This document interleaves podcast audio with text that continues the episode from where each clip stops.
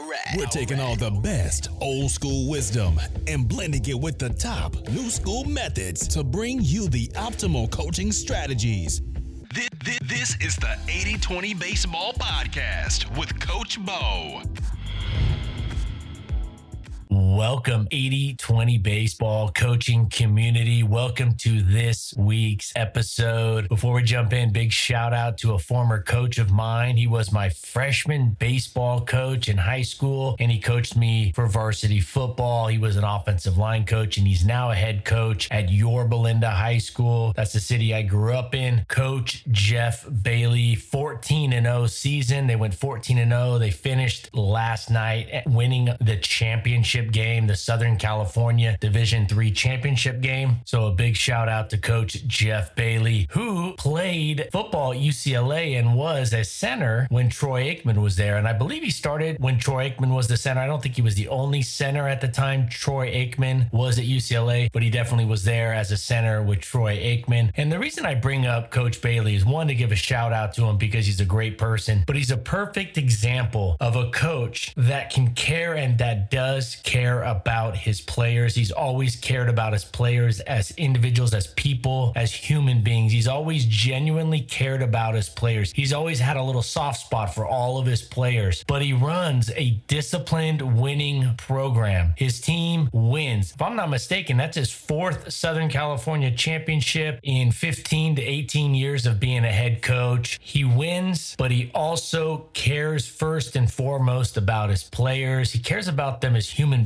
I just think it's so important to understand this. And I hope you all bought in by now and, and believe me and trust me on this. You can win just as much as any other coach and more. At the same time, you can care about your players. You can make them better people and get them ready to be much better adults. They're not mutually exclusive. So a big shout out to Coach Jeff Bailey. 14 and 0 last night was watching on TV, streaming it live up here in Boise. 9 to 6 they won on a 42 yard field goal. Great game, great coach. Shout out Yorba Linda High School football and Jeff Bailey. In this episode, I am going to share out a audio clip of one of the top three hitters of all time, and he's going to share a specific hitting swing tip that I think can work with a lot of your players. That will help a lot of your players, or at least some of your players. I know this is a common hitting flaw, swing flaw, and I'm going to splice that in in just a minute. I have a great message about the size of baseball players. Good good message. It's wrapped into our quote of the week, the size of baseball players. And lastly, I have a book recommendation that would make a great gift for a youth baseball player in your life, your kid, and or the players on your team. Quick review of last week. How much raw raw from the dugout is the right amount? Three guidelines that I shared with you that allow players to have fun within set parameters. So if you have not listened to that last week's episode, go back and we are going to dive into more dugout tips, how to have a healthy, cohesive, energetic dugout that's focused and in the game, and just a good environment in the dugout. Last week, I mentioned that I would be discussing that a little bit. This week, I think we're going to push that back to next week's episode. There's a couple more quality tips to have a much better dugout environment. And if you don't have a good dugout environment, ooh, things can fall apart really quickly. So go back and listen to last week's episode if you have not, and then check out next week's episode we're going to hit two really key dugout tips that we did not get to last week. All right. Now, when I said earlier, one of the top three hitters of all time, when I said top three hitter of all time, who is this top three? I'm going to use this disclaimer. I could sit here, we could all debate who the top three are. I think we could probably, a lot of you, and make a great argument for who the top three hitters should be. And we have probably 5, 10, 15 different names in there. But I think there's one that we can all probably agree upon on as one of the top three of all time. Now, whether he's the top or the second best or the third best, I don't know. You could see, you could go to the analytics on it, the stats, but the hitter that's going to share out this tip right now to me is an not is just top three hitter of all time for me, top three, and that is, and he is, I should say, Ted Williams, Teddy Ball Game. Now, I'm gonna clip in, I'm gonna splice in this clip about the swing from Teddy Ball Game, but first, I think most of you know this, but if you don't know this, Teddy Ball Game, Ted Williams was of course a left-handed hitter for the Boston Red Sox from 1939 to 1960. He played 19 years. You say, well, that doesn't add up, Coach Bo. 1939 to 1960. Shouldn't that be 22 years? It's 19 years, and a lot of you know why. He, in the middle of his prime, is when he was 24, 25, and 26. He went to World War II. He was serving the country in the military. He took three of his prime years. And you say, well, 24 is kind of young. Yeah, but he had hit 37 home runs and 36 home runs the previous years. In fact, he had well over 100 home runs. He had like 130 home runs before he even went off to serve our country in World War II. He missed three full years in his prime, in his prime, and he still hit 521 home runs. Now, here's something that's really interesting. This is the mark of a great hitter to me somebody who can hit for power, but also strikes out at a lower clip. It's like a strikeout pitcher, a pitcher that has a lot of strikeouts, but also has fewer walks. That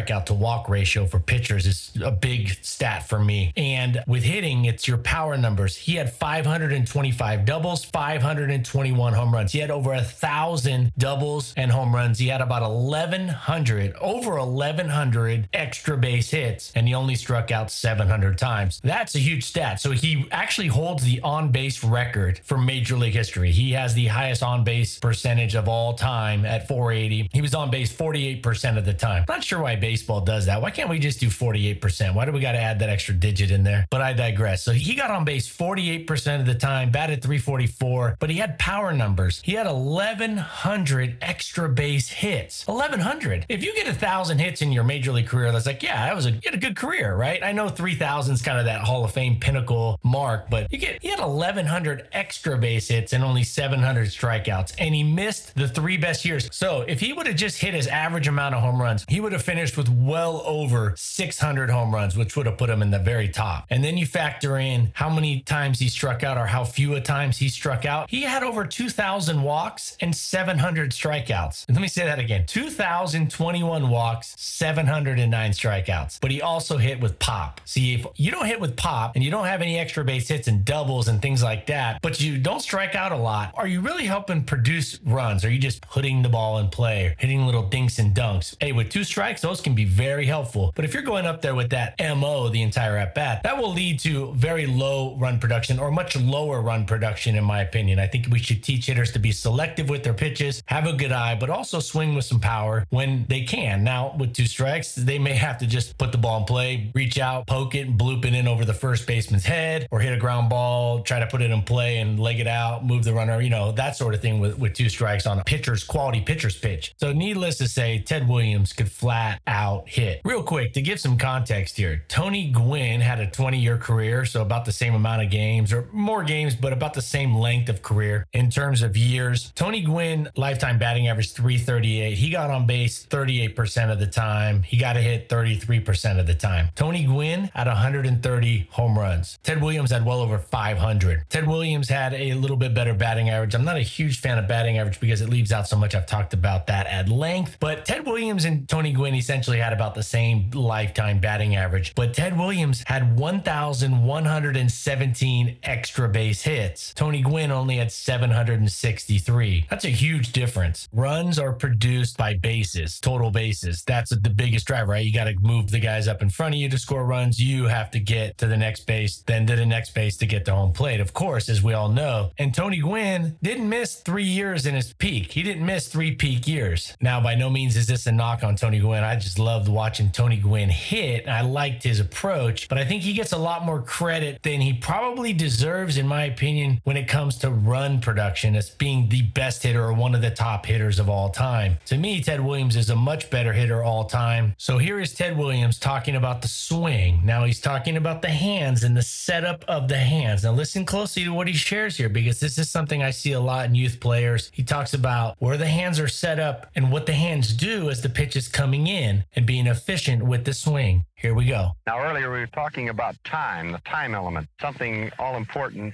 because the more time you give yourself to look at the pitch, why, uh, the less you're going to be fooled. If you take a lot of time to swing to get the bat from the position that you may hold it to where you're going to hit the ball, if you take more time to get that bat from that position to where you're going to hit the ball, why, you've got to start earlier. In other words, you can't wait. Now, a problem that a lot of hitters have is trying to eliminate a hitch. Now, first of all, what is a hitch? A hitch is simply dropping the hand hands as you're anticipating going in towards the pitch. A hitch is dropping the hand and then coming up to go into the plane where you're going to hit the ball. Now, why is a hitch bad? Hitch is bad because it takes time to drop your hands. It takes time to come up. And the thing we're trying to do is be quick with our hands and wrists. But consequently, this takes enough time that you have to commit yourself sooner towards going into the pitch. Now, it's much better if you can keep your hands steady and still without too much of dropping of the hands. Much better to come back this way than to come down this way. All right. Ted Williams has a lot of knowledge out there, a lot of wisdom that you can go find. But I thought this clip, this discussion, this quick tip that he shares out, I think it's a big deal for a lot of youth players. On the surface, it may sound like a small thing, and it is a little thing, but hitting is such a big thing. Remember at 80 20 baseball, we're all about the big needle movers, but then diving into the details of the big needle movers. And hitting is a big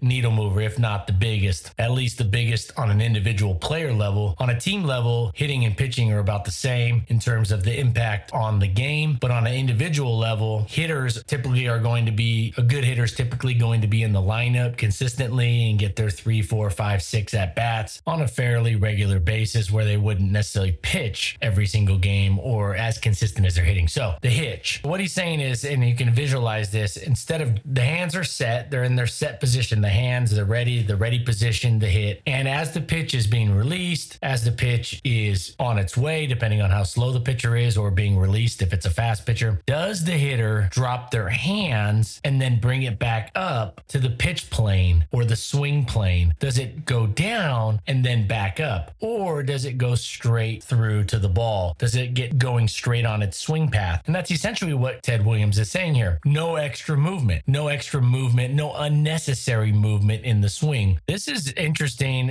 And we see a lot of uh, pitchers shortening their arm path in the back. They're shortening it up over the years. It's been kind of a big thing over the last, it started about 10 years ago, but it's really a big thing over the last five years. Pitchers shortening their arm path up to be more efficient, not shortening it up just to shorten it up to be quick necessarily, but to be more efficient, taking out some extra length that might have been in there or might be in there in the arm path. Now, some pitchers need that length. It's part of their whole thing, it's part of their delivery. It fits them best, but they were finding pitching coaches, pitchers were finding that overall pitchers, typically the average pitcher had a little too much length in the back. And that's going to vary from pitcher to pitcher, of course. Just like this is going to vary, the swing is going to vary a little bit from hitter to hitter. But there's fundamentals, there's first principles that make sense. There's first principles that we must follow to coach our players to be the best version that they can be of themselves. And no extra movement, no wasted movement, no movement that doesn't work towards being productive towards the end goal of hitting the ball solid, hitting solid line drives all over the field. The extra hitch, as he explained, takes extra time, makes the hitter have to commit earlier. We do not want to have to commit earlier because then it goes back to the hitting approach. Now, our pitch selection, our hitter's pitch selection, which is the main key of all keys when it comes to hitting, is going to inherently deteriorate. Hitters are going to swing at more pitches that they shouldn't swing at. They are going to chase more pitches. And that's because they, like Ted Williams said, they have to commit sooner because their swing takes more time because of the hitch. So what he's saying is from the set position, don't drop your hands. Hitters shouldn't drop their hands down just to bring them back up. Now you might say, what if they have a low swing path? Anthony Rendon starts with his hands low and kind of stays low through it. And there's hitters that are a little lower now than before. Ted Williams started with his hands a little lower than a lot of your guys like Mike Trout. Mike Trout's hands are a lot higher up than Ted Williams and two of the greatest hitters of all time. But what he's saying, Ted Williams, that is, is that you shouldn't drop down and then bring them back up. Nor should a hitter go up and then come back down. If a hitter were to drop down and then stay from that downward spot, that lower spot through into their swing, then yeah, that would work. But he does recommend having a much quieter, did you hear him say, a much quieter, relaxed, more steady, still hands as the pitcher's starting his delivery and releasing the ball. I think this is really great. This forces players to stay more relaxed. It forces them to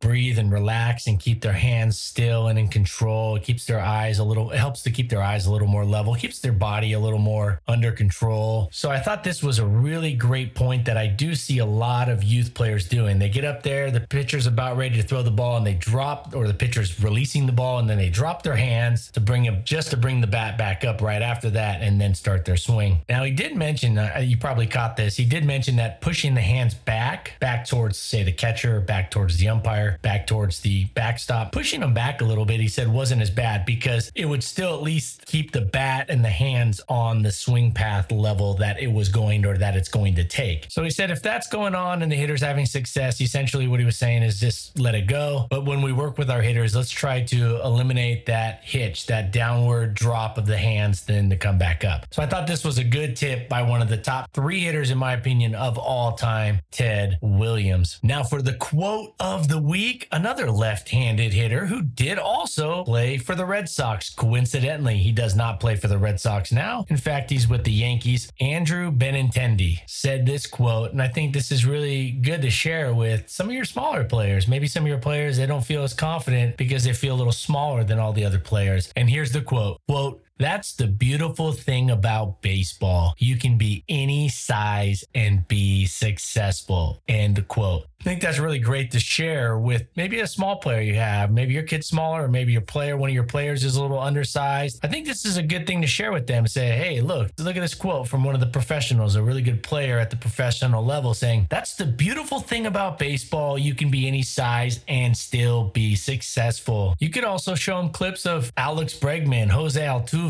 rather smaller guys. Altuve is probably one of the smallest guys in baseball. And you could show them highlights of these guys just doing absolute damage. Show show them their awards, show them the success that they're having, talk to them about being world champions, even though they're much smaller than the average player. So I think this quote's really great when you have smaller players, and that is, quote, that's the beautiful thing about baseball. You can be any size and be successful, end quote. Andrew Benintendi. I'm a huge fan of sharing out, being authentic with our players and, and giving them hope and, and giving them confidence, but having evidence, having a quote from a major league player, especially if it's somebody that they know or follow, or showing them video of small players that they can relate to, that they know they've seen on TV, showing these players have success, showing them ripping some doubles, some home runs, hitting the ball off the wall, making strong throws. I think that can go a long ways. I think you'd be surprised, or maybe you wouldn't be surprised, but I think we would, we probably on average as coaches underestimate the value of sharing some of these things, sharing these examples to really boost up the confidence rather than just telling them, hey, you're great, hey, you're good, hey, this. Success, confidence comes from being successful and also having the hope that you believe that you can be successful. And that belief really is super helpful when you see small kids. If you are a small kid or you're coaching a small kid or you have some small kids on your team that feel just like they're a lot of place, they don't feel confident because their size, share them this quote, but share them the videos of Altuve and some of the smaller guys in the league having success. I wouldn't go back really far with older players because maybe the connection, the relation, they don't relate as well, but definitely find players that play in today's game that are small and show them the success. Show a pitcher that's small that still throws hard. Does that mean they're going to be like Jose Altuve or throw 98 miles an hour? Of course not, but it definitely doesn't hurt to show them this stuff. So I love that quote. That's the quote of the week right there. And now we're rolling into the final part of today's episode. A great book that would make for a great Christmas present for your kid or other baseball loving kids in your family or on your team. And that book is titled It's a Numbers Game Baseball. Subtitle is The Math Behind the Perfect Pitch, the Game Winning Grand Slam, and so much more by James Buckley Jr. This is a great book for seven, eight, nine, definitely that nine, 10 U. It's a math book. There's equations. It's essentially turning math and the numbers and using baseball and, and turning it into a more fun experience with baseball as the learning vehicle. I think it's a great book. I highly recommend it. Christmas is coming up. Again, the book is titled It's a Numbers Game Baseball, the math behind the perfect pitch, the game winning grand slam, and so much more by James Buckley Jr. It has really cool illustrations photos and the math, the equations are broken down. It's very well organized. I like this book for younger kids. I don't think seventh, eighth grade necessarily, high school, no, but I definitely think that 8U to about 12U, 8U to 11U, 8U to 10U would really like this book. I'm not affiliated with this book. I don't make any money by recommending it. I, my mom actually had bought it for my nephew, and I was over at her house and she had it. And I said, What's this? And I started flipping through. I go, Right away, I was like, This is a great book for those kids that like baseball. On the back, it says, Get to know every number in the game from the first pitch to the last pitch. You'll have a home plate seat to the most amazing moments in baseball history, the length of the base path, the famous retired uniform numbers, the greatest stats, and the crazy calculations behind winning plays, jam packed with infographics, fun facts, sports history, and tips and activities to help improve your own game. So I know Christmas is coming up, and I know not everybody celebrates Christmas, but hey, those of you that most of you do celebrate Christmas, giving out gifts around that time, Hanukkah coming up. This to me is a really great gift for your young baseball kids, your young baseball players in the family. All right, that's going to wrap up this week's episode. I look forward to being back next week. Next week, I'm going to share those two dugout tips, those two additional dugout environment tips that help your team get along better, helps the players get along better, and do better out on the field when they get their turn, when they get their opportunity to score runs or stop the other team from scoring runs. I have two dugout tips that will help you win more games, but also, more importantly, help you win your dugout as a coach and set those parameters so the dugout is a fun place place to be organized, fun, on task, focused. Also, next week, the second part of next week's episode, we're going to discuss pitch count recommendations and I'll share out some context to the pitch count recommendations and give my thoughts on those. So, pitch recommendations next week. And until next week, head over to 8020baseball.com. We got a dozen articles, there's a dozen videos, there's the drill design guide. Head over to 8020baseball.com. Up your coaching game a lot more. Go over there, get that drill design guide, check out the articles, coaching videos. Email me your success stories. Email me your questions. Send me over an email, a question or a topic that you would like to see covered. We are a community here, the 8020 baseball community, coaching community. So send me over your questions questions or the topic or topics you would like to hear me cover or to discuss on this podcast. So send those over to me, Coach Bo, B O, Coach Bo at 8020 Baseball, or you go to the website, there's a contact page. Let me know, send that over. Share with me what you would like to have covered. Also, share your success stories with me. Email me those, love to hear those. Support the podcast by leaving a authentic, a honest review rating. That's really a big thing for the podcast. So I would really appreciate that. And until next week, week. Take care of yourself, your health, your family, your close friends. Take this information out there so you can take care of that baseball community, your team, your players, and make it a much better experience for all involved. Until next week, adios. This has been the 80 20 Baseball Masterclass. Take it to the field.